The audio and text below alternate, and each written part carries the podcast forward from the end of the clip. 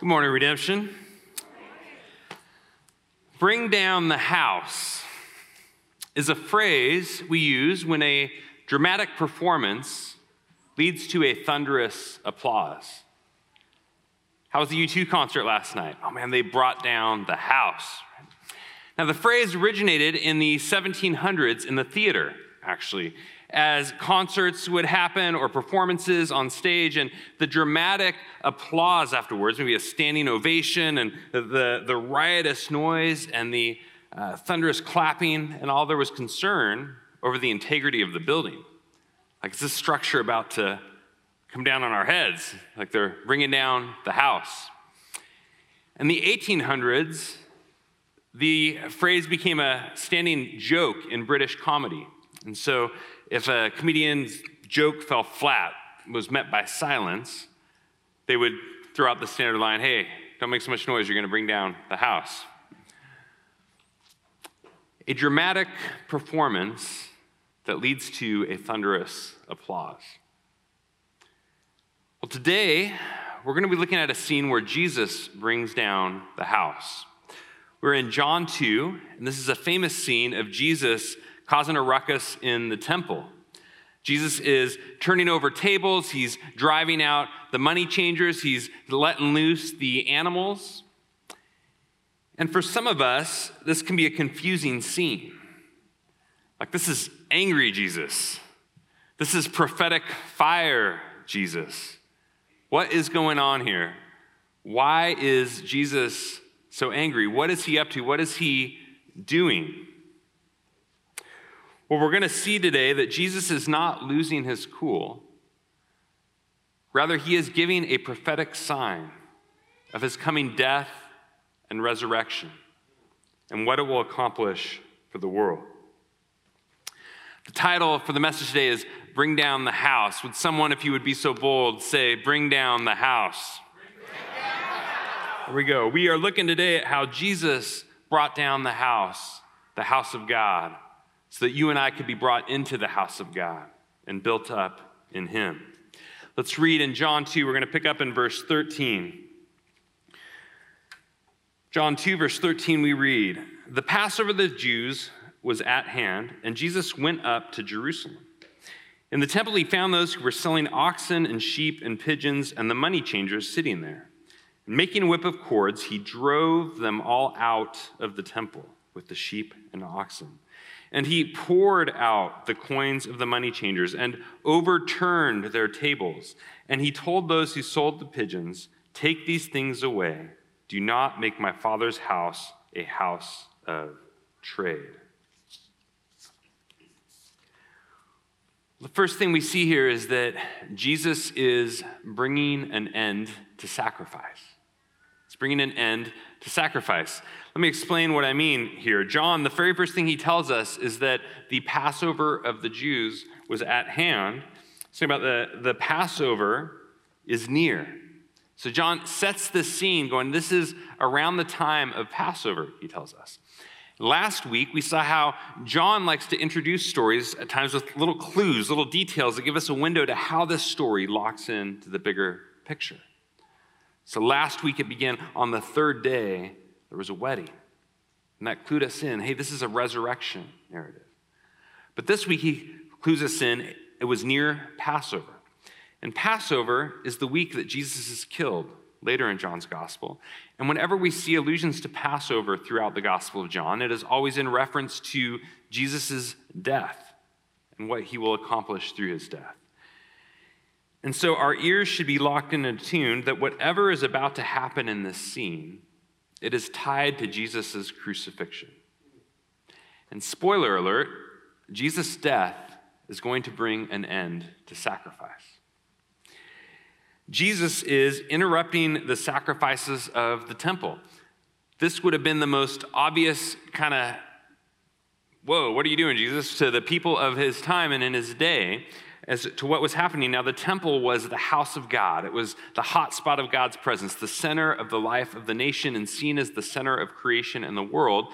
And one of the most significant things that happened at this temple was the sacrifices that were ongoing day in, day out, week in, week out. And especially around a time of the festival, such as Passover, where people were traveling from all over Israel and even all over the Mediterranean world to come and worship on pilgrimage and to celebrate this festival, the sacrifices are going up all through the day. The people bringing their animals to the priests, and Jesus is interrupting the system. He's breaking the flow. He's putting a kink in the hose, so to speak, of the sacrifices that are going up through the day. So the problem was not that there were money changers and livestock there per se. See, often I think sometimes we read this passage and we think, oh man, the problem is that they've got these money changers and livestock and they've crowded them into the near the sanctuary and Jesus is essentially going, hey, get that bookstore out of the church lobby, right? Like, stop selling stuff in this sacred place. But to do so is to misunderstand what's happening here because the money changers and the livestock were actually supposed to be there. If we go to Deuteronomy 14 in the Old Testament, where God is giving instructions for his tabernacle and then his temple, when his temple is established, we read this. God tells his people that if the way is too long for you, the way to the temple from where you live, if you got to travel, you're on pilgrimage, you're coming a long ways, and the way is too long for you so that you're not able to carry the tithe, meaning your animals, your livestock, your wine, your different stuff you're bringing for the festival, because the place is too far away, then you shall turn it into money, take those animals, wine, whatever, convert it into money, and um, bring the money with you. Bind up the money in your hand, and go to the place that the Lord your God chooses for the temple. And spend the money there for whatever you desire oxen or sheep or wine or strong drink, whatever your appetite craves, and you shall eat there before the Lord your God and rejoice, you and your household. So there are supposed to be animals and money changers in the temple. The system God set up. So that's not the problem. Then what is going on? I would suggest to you, Jesus is giving a symbolic act here, a prophetic act that is a sign of what is to come. This is common for the prophets in the Old Testament. Think of the prophet Ezekiel. Ezekiel lays on his side for 430 days and cooks over dung, cooks his food over dung. How's that for America's greatest chef, right? Like, cooks his food over dung, but it's a prophetic sign that Jerusalem's going to be destroyed, the people are going to be taken into captivity. Isaiah walks around the city naked for a while. And he's not trying to start a nudist colony like that. He's showing a sign of how the people are going to be led away, stripped and shamed into captivity. Isaiah, that was Isaiah, Jeremiah takes a clay jar and he goes outside Jerusalem's walls and he smashes the clay jar in front of everyone as a sign of Jerusalem itself that will be smashed to rubble. All of these pointed to the destruction of the temple, the crushing of Jerusalem, or the captivity of the people. And Jesus is a prophet in this tradition. Jesus is bringing a prophetic sign of what is to come. Jesus is like Banksy, right? Like he's doing dramatic public art here, and yet is art with a message. It is a theatrical performance that's sending a signal that's sending a sign. So Jesus is not just losing his cool here. He's not just walking in one day and didn't sleep well and kind of flips out and throws a tantrum, right? That's not what's happening. I love actually how Jesus is depicted as very premeditated and deliberate in this action. It says he was making the whip. And if you ever made a whip, it takes some time to make a whip, right? So I envision Jesus kind of sitting down, folding all the things, and one rope over the other, and his disciples kind of like, Hey, Jesus, what you plan to do there with that whip, Indiana? you know, like, what's, what's the plan? But Jesus is premeditated, it's deliberate. In the other Gospels, he's depicted as going into the temple the day before and scoping things out. It says he inspected the temple. It's almost like he's making his plan, and then he goes back out to sleep that night, and you can vision Jesus. He, he's preparing for the plan. So this is not him losing his cool. This is a premeditated, deliberate action. Jesus is giving a sign of the temple's coming destruction. His audience would have seen his actions here as an attack upon the temple. And to catch the significance, the temple in the day, it was like the White House and Wall Street and Times Square all rolled into one. It was the center of national life. and even more so, the center of the nation's life with God as a people. To attack the temple was to attack the world. And in AD 70, Jesus' prediction would come true. What Jesus said would happen, his sign came true. Within a generation of his death, Rome would come in and demolish the temple to crush the rebellion that was happening there. This was actually a major theme in Jesus' ministry his conflict with the temple leadership, who had corrupted uh, the true purpose for which God had established his house in the beginning. His own did not receive him we read in the beginning of the Gospel of John, chapter 1. I love this quote by a theologian, N.T. Wright, kind of describing Jesus' actions in the temple. He says this He says, Jesus' dramatic action in the temple was an acted parable of judgment, of destruction. In casting out the traitors, he effected a brief symbolic break in the sacrificial system that formed the temple's main raison d'etre, or reason, of, reason for being. Jesus was claiming prophetic and messianic authority to pronounce judgment on the temple. So sometimes we talk about the scene as the cleansing of the temple, but it's better understood actually as uh, the destruction of the temple. Jesus is not there to clean up the temple, he's there to tear it down, right? Symbolically. Jesus is not Marie Kondo kind of going, okay, these animals, do they spark joy? No, let's, let's get them out, right? Like, no, Jesus is more like the rock coming in as the demolition man to demolish, right? Jesus is showing up at the temple not with a bottle of formula, formula 409 to wipe it down, but a sledgehammer to tear it down. Have you ever thought that God came to clean up your life and were shocked to find he first came to tear it down? Hmm. There's a song I love by an artist, Jason Isbell, a song called 24 Frames, and he sings, You thought God was an architect, now you know. He's something like a pipe bomb ready to blow. When everything you built that's all for show goes up in flames in 24 frames. And the reality is, this is often true in our lives that we can think God was an, shows up just as an architect, and Isbell's going, sometimes he shows up as a demolition man, right? Like going, there's some stuff we need to deal with and tear down. We want to use God as an addition to the life of our home, right? And Jesus first comes to bring a demolition.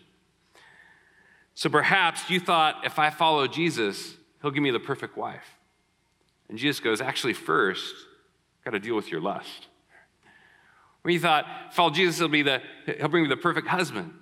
And Jesus goes, well, maybe, but first, I want to deal with the emotional reliance on someone else for your sense of self worth. He thought, man, if I just get my life together and God, I'm following you now, you're going to give me that perfect job and I will have arrived. And Jesus is like, first, got to deal with, man, where you think your true sense of security comes from. Maybe you thought, I'm going to follow Jesus and read the Bible and learn, and it's going to give me the perfect political ideology. And God's like laughing. I'm going to tear up all, confuse all your categories, right? Maybe you thought, man, I'm going to come to Jesus, Jesus, you're going to heal my medical condition. Maybe. Maybe he's also going, first, there's some deep soul surgery that we got to do as well.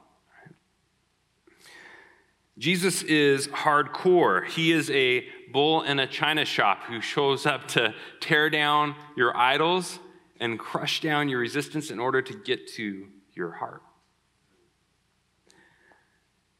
And this happens because Jesus is good. It is because he is good that he cares more about your character than your comfort.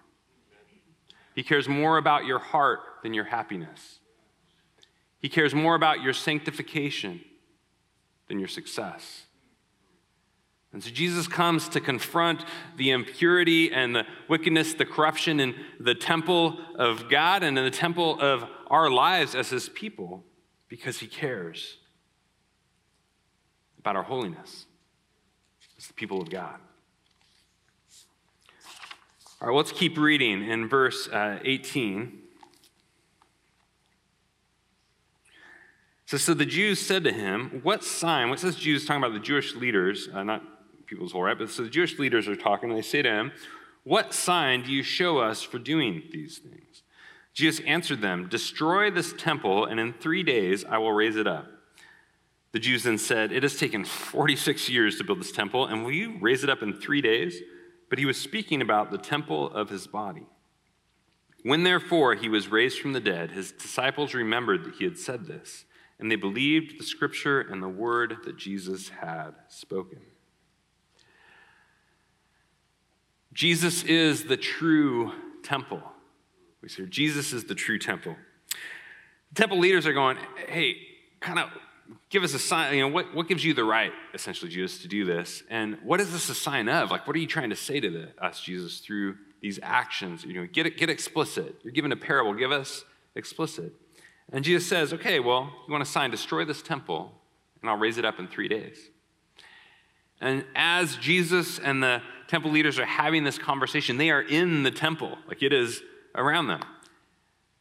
Only the misunderstanding is the leaders think he's talking about the temple around them, and he's actually referring to the temple in front of them, the temple standing in front of them. Jesus is the true temple of God. To understand the significance, it's helpful to know a little bit about what the temple was. The temple was the hot spot of God's presence. It was the place where heaven and earth met, where God dwelled most intimately with his people at the center of their life together.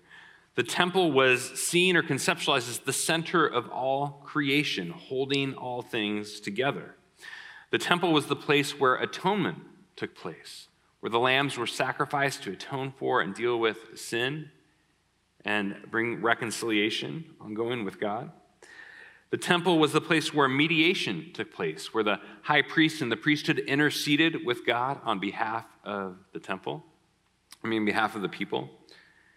And the temple was seen as a place that brought life to the nations. Some use the imagery back then of a temple being like an umbilical cord, that God brought his life out from there to sustain the life of the world. The temple was seen as the center of cosmic order, holding the world together. Now, it's crazy as we go back to John 1, verse 14. Uh, we were there a few weeks ago. But John says, The Word of God became flesh and dwelt among us.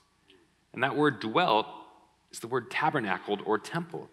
John is saying, Jesus is the Word of God become flesh and come to temple among us. And the message is that Jesus is the true temple. Jesus is now the place where heaven and earth meet. Jesus is the hot spot of God's presence. Jesus is the center of creation holding all of the universe together. Jesus is the place of atonement where the lamb has been sacrificed to cover sin and reconcile the world. Jesus is the place of mediation where the high priest who gathers us unto himself and represents us before God the Father. Jesus is the place that brings life to the nations and is out to reconcile and bring his healing power to all of creation. Jesus is the center of cosmic order, the one who is holding all things together in him and through him. Jesus is the true temple. And this means that Jesus is a firm foundation you can build your life upon. Jesus is a firm foundation you can build your life upon. Okay, this raises the question how why does the temple need to be destroyed?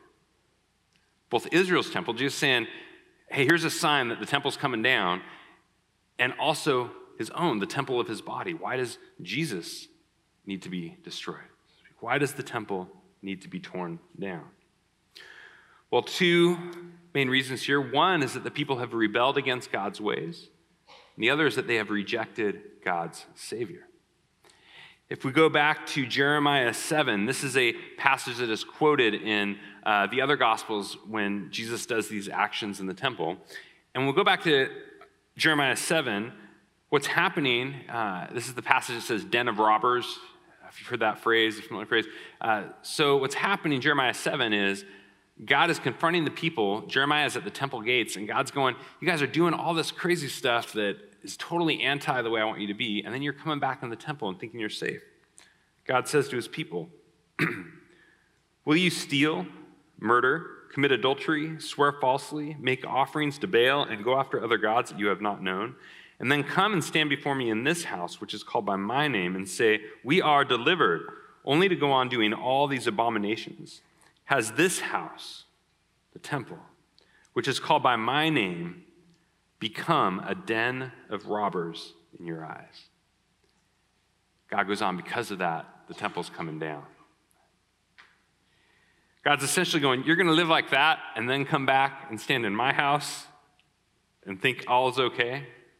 You're going to live like that and come back and stand in church and think everything's okay just because you're in the, the building, right? When he uses that phrase, den of robbers, associations with violence. It was a word used for bandits or brigands or revolutionaries who were committed to using violence to accomplish their means on others. This is why it's so important that when we see Jesus' actions in the temple, he's not just going, hey, get the bookstore out of the church lobby. It's so much more than that. He is confronting the hypocrisy and the wickedness in the people of God. God is essentially standing, saying, like, you're standing in my house, you're living under my roof, but you're not living by my ways. Like, your heart is not aligned with me and who I am. Jesus cares about the purity of his people. Think about what this means for us today. I believe Jesus cares about the purity of his people. He's zealous for the purity of his people. He wants to build us up on a firm foundation. And the reason that you can trust him with your demolition is because he's ultimately out to accomplish a renovation. Now, when you think about renovating a home, right, renovating a house, and how bad would it be if you hired the renovation firm, right? And the contractors, the laborers, they show up and they're looking around, they're like, hey, you know, there's a crack in that window over there. Let's just kind of scoot the potted plant over in front of it. You can't see, right? And like, oh, there's some mold underneath, the, you know, showing through the wall here. Why don't we just paint over it? They won't see. And oh man, we found some termites in the walls. We found some cracks in the foundation, but they won't know till after we get our paycheck. Right?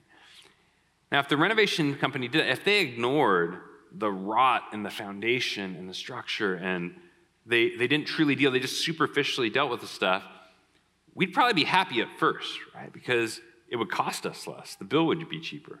We'd be like, oh man, well, that's less money out of my pocket. Man, these guys were cheaper than the other guys. But a few years later, when the thing is starting to crumble down upon your head, you'd be going, they were a bad construction company. Jesus is a good architect. He is a good contractor and he knows what he is doing and he cares about us as his people too much to just kind of superficially gloss over and pretend that the, other, the stuff isn't there that needs to get dealt with. Jesus comes and he's going, I'm not just looking for the cheapest option here. I'm willing to pay the ultimate cost to renovate my people because Jesus cares about our purity as his people. Jesus is a firm foundation. Can somebody say firm foundation? firm foundation? Jesus is a firm foundation that you can build your life upon. I love that song we sing sometimes uh, I will build my life upon your love. It is a firm foundation, right? Like, I will build my life upon your love, Jesus. It is a firm foundation. It is something I can rely on. We can build our life upon Jesus as the firm foundation because he is the true temple for the world. He is a true temple for the world. And this provokes the question for us this morning what are you building your life upon? Are you building your life upon kind of banking on your health? Because it's going to fade. If you're banking on your money, I got news, it's going to run out. Right? Like if you are banking on your reputation, it can go up in the blink of an eye. But if you're building your life on Jesus, He is a firm foundation that you can build your life upon because He is our true temple.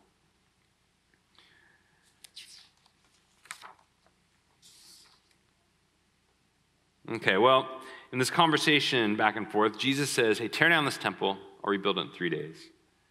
And they come back saying, uh, dude, 46 years. Herod's been renovating the Herod was doing a renovation to the temple on the time. It'd been going on for 46 years. They're going, man, for 46 years, Herod's been renovating this temple. It's taken that long. Like they started this renovation back when I was a little kid.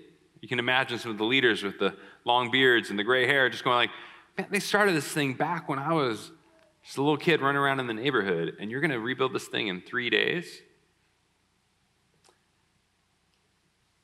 But the temple he had spoken of, John tells us, was his body. When Jesus says, tear down this temple, he's saying, bring down the house. Bring down this house, my body, and I'll build it back up again. Jesus is, for Jesus, this is not only what will happen to the temple, he's saying, this is what will happen to me. I'm going down. The imagery that's used here in John 2 is used later in the crucifixion scene. And so, here in this scene, Jesus is whipping the temple. But at the crucifixion, they will be whipping Jesus, the true temple. Here in John 2, we saw last week that Jesus is turning water into wine. The crucifixion, the spear piercing into his side, will bring forth water and blood like wine to bring forth life to his people. John uses a string of words here overturned, poured out, driven out. And these are Old Testament judgment words. When here in this scene, Jesus is overturning the tables, but overturned is a word that's used throughout the Old Testament for judgment, like God's threatened judgment on Nineveh or on the people. And at the crucifixion, Jesus will be overturned as the temple of his body is flipped like an omelet, is destroyed. Here it says Jesus poured out the money changers' coins. That is an echo of Old Testament language for the wrath of God that was poured out in judgment when the sin and rebellion had become too bad. And at the crucifixion, Jesus will experience the wrath that was ours poured out upon him as he bears the cup of God's anger against our injustice and our wickedness and our evil on our behalf. Here it says Jesus uh, drove out the sacrificial animals, and that's exile language the crucifixion, Jesus will be driven outside the temple, driven outside the city as the animal to be slaughtered to atone for our sin. Jesus will be driven out like Adam and Eve were driven out of the garden, like the Canaanites were driven out of the promised land, like Israel was ultimately driven out by Babylon into exile. Jesus will bear our exile and he will bear the curse on our behalf. He will be torn down in order that we might be rebuilt in Him. The scene is giving us the gospel, it's a foreshadowing of the gospel.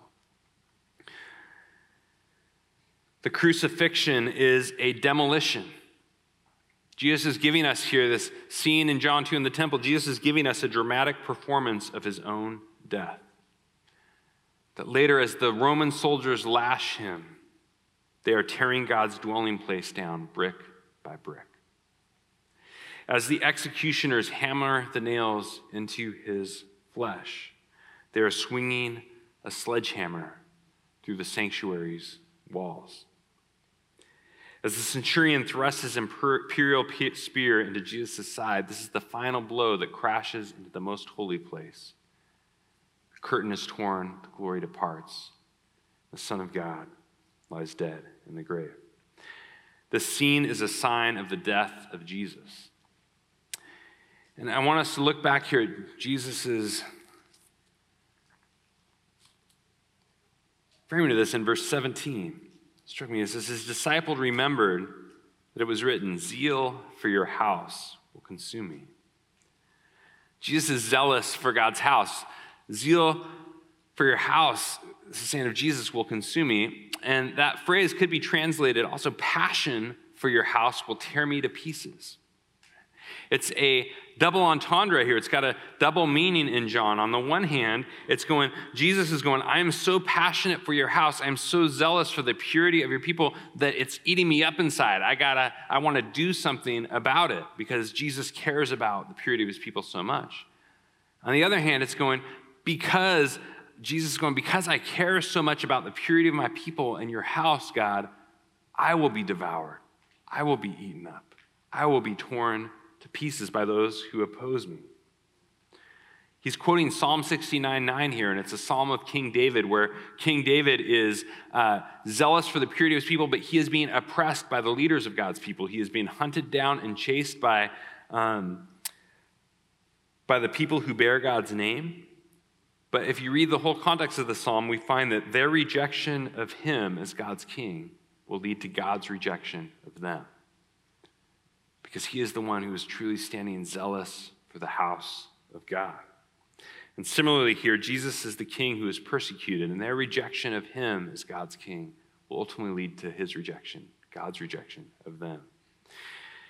Interestingly, here, Jesus says, you know, it says, Zeal for your house will consume me. If you go back and read Psalm 69 9, it doesn't say, it says, Zeal for your house has consumed me, past tense. King David's looking back and going, I was zealous, passionate for you, God, and it led to me getting torn down. But Jesus here, it's going, it will consume me. He's looking forward to, with this as a prophetic sign of his own death. So you could say that here in the scene, Jesus symbolically tears down their temple, and so they will truly tear down his temple, his body. And because of that, God will ultimately reject and tear down their temple in AD 70. But all this is ultimately so that you and I can be rebuilt in Jesus the true temple, the life of the world.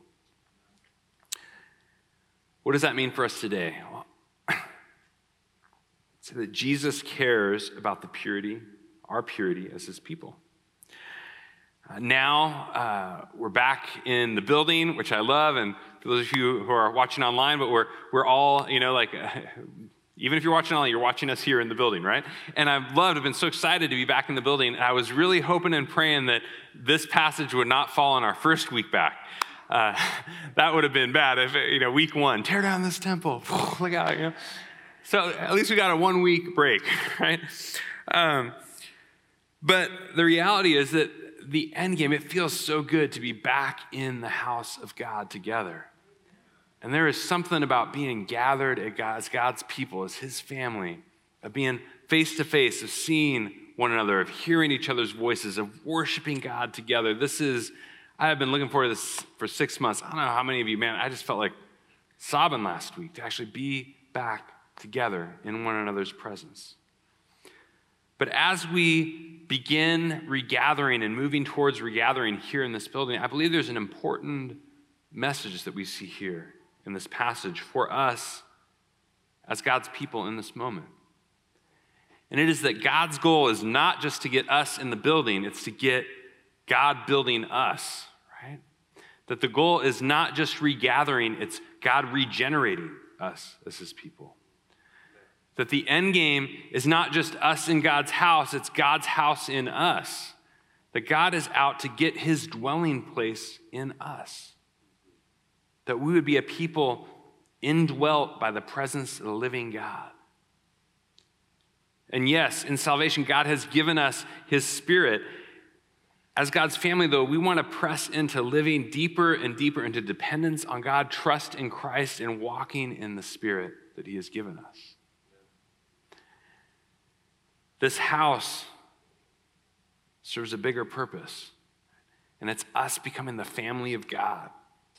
What's a house without a family inside, right? Like, the purpose of this house is that we would be the family of God, pressing into life together and living into his ways. And Jesus cares about our purity as his people.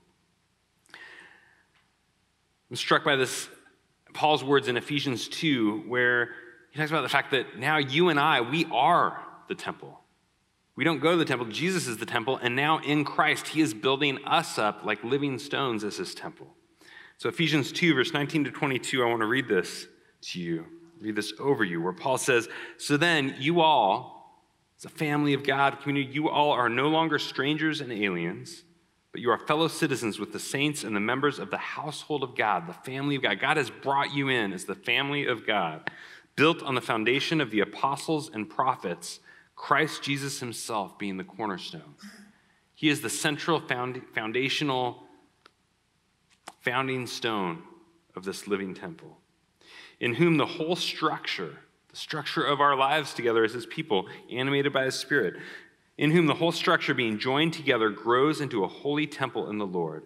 In him you also are being built together into a dwelling place for God by the Spirit.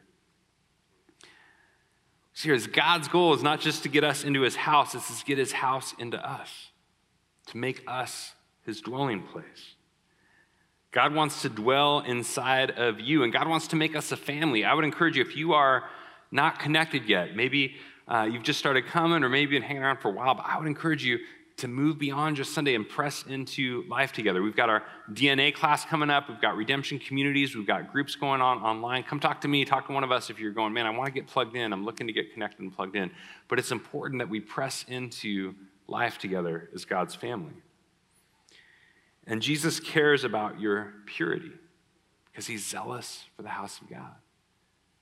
He wants us to not only be in God's house, but you think about like a father or daddy's like, as long as you're under my roof, right? Like, here's how you're going to live. But there is a sense of going, like, living as the family of God under the roof of God and the house of God means aligning our lives with the ways of God. And we're not perfect. We're not going to get there tomorrow, but we want our trajectory to be God, we're aligning our lives with your kingdom. We're bending our knee to your authority. We're seeking to enter more fully into your heart for us as your people. We want to build our life on the foundation of Jesus. So, as the band uh, kind of comes back up and we prepare to receive um, communion, the invitation is that we would come to Christ this morning, the true temple. Knowing that God is ultimately out for our renovation. Even if there's a demolition, it's just what's preceding his resurrection, his restoration. It's interesting to me that Jesus says, after three days, I'll rise again. And they repeat it. They're like, after three days? Uh, you know, but that phrase, three days, it's repeating. And if you're here last week, John started with the third day, and he ends John 2 here with this emphasis on the third day. Three days. John 2 ends where it begins. And I believe John is sending us a message three days, three days, three days. That even though the temple went down, it's coming back up. That Jesus' crushing on Passover is what brings the new wine and his wedding on the third day. The temple ruins will be rebuilt, as we saw last week. Amos prophesied and foreshadowed the, the temple ruins of Christ's body will be rebuilt on Mount Zion. And from this now, new wine can flow like rivers, bringing life and abundance throughout the land. And we are invited this morning to receive that life that Christ has brought through the shedding and the giving of his own life. And so, if you are a follower of Jesus this morning, uh, this bread and this wine are for you. I'd invite you to take the bread or the, if you're here, this is a sign of Christ's body demolished for you, broken down as the temple for you. Let's receive the bread together.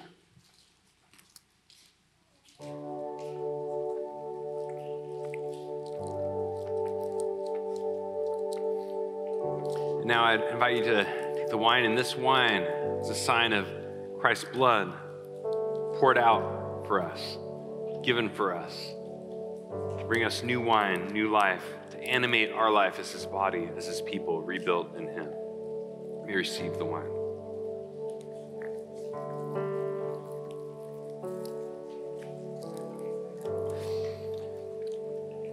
If you need prayer this morning, I want to invite you. There are going to be people who would love to pray with you under the exit sign there in that, that hallway, and where it's a little quieter, you can get away from the, the noise in the room here. So, there's anything that maybe Jesus has been calling you, man, something to confess, something that stumbling block, something that's getting in the way, a room in your house of your life where you're just kind of going, man, this is something God, I need to push out because I want you to be Lord and to reign in this room, this area of my life. I would invite you to come forward for prayer on that. And for all of us as we stand, I believe the invitation this morning is that for you and I, I would invite you to stand and that we together can bring down the house. That we can bring down the house. I want to invite you this morning that we would erupt in praise. That we would bring forth thunderous applause for our King. I want to invite you to sing loud this morning. I know that we like being back in the building, and if you're watching online, I know that you like the apartment you're in, the house you're in, whatever. Uh, but I want us to sing so loud that it would threaten to come crashing down upon us, right? that we would quake the earth with praise. Because Jesus, our King, is worth it. So let's worship him. He is holy, he is worthy, he is firm foundation to build our lives upon, and we can bring down the house for him because he brought down the house for us. So let's worship him this morning.